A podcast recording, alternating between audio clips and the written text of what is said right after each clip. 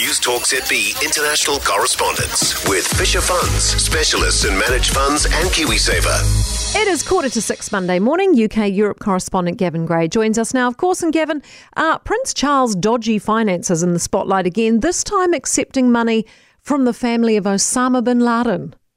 Yeah, can you believe it? I mean, we've had cash for honours, cash for access, and now cash in plastic bags. But Perhaps this tops the lot. A donation of almost two and a half million New Zealand dollars from the family of Osama bin Laden. Uh, it is being reported Prince Charles accepted the money from two of bin Laden's half brothers back in 2013. That's two years after the Al Qaeda leader was killed. Um, now, the Prince of Wales' charitable foundation received the donation. This is money that did not go directly to Prince Charles. And the uh, PWCF, as it's known, this charitable fund, says due diligence was done. Uh, ministers from the Home Office were contacted and said it was fine.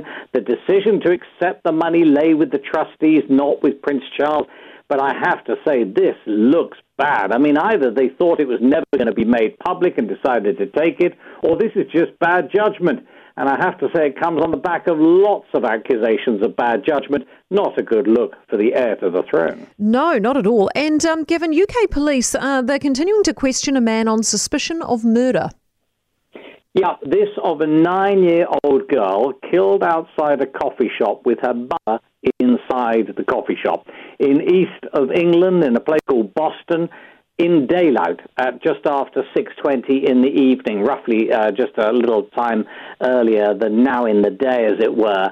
Um, now, a 22-year-old suspect has been held, but police are now searching drains and back gardens, suggesting they're looking for the murder weapon. It was a single stab wound, and this little girl sadly almost died immediately. Lilia Valutyte and police saying they're looking at all sorts of possible motives about this. It is not just shocking because she was just nine, it's also shocking because it was done in front of the mum in broad daylight in the centre of a town. Suffice to say, plenty of people are wanting answers and answers quickly. Not surprised, Gavin. Thank you, Gavin Gray, out of the UK for us this morning. News Talk ZB international correspondence with Fisher Funds, New Zealand's most trusted KiwiSaver provider.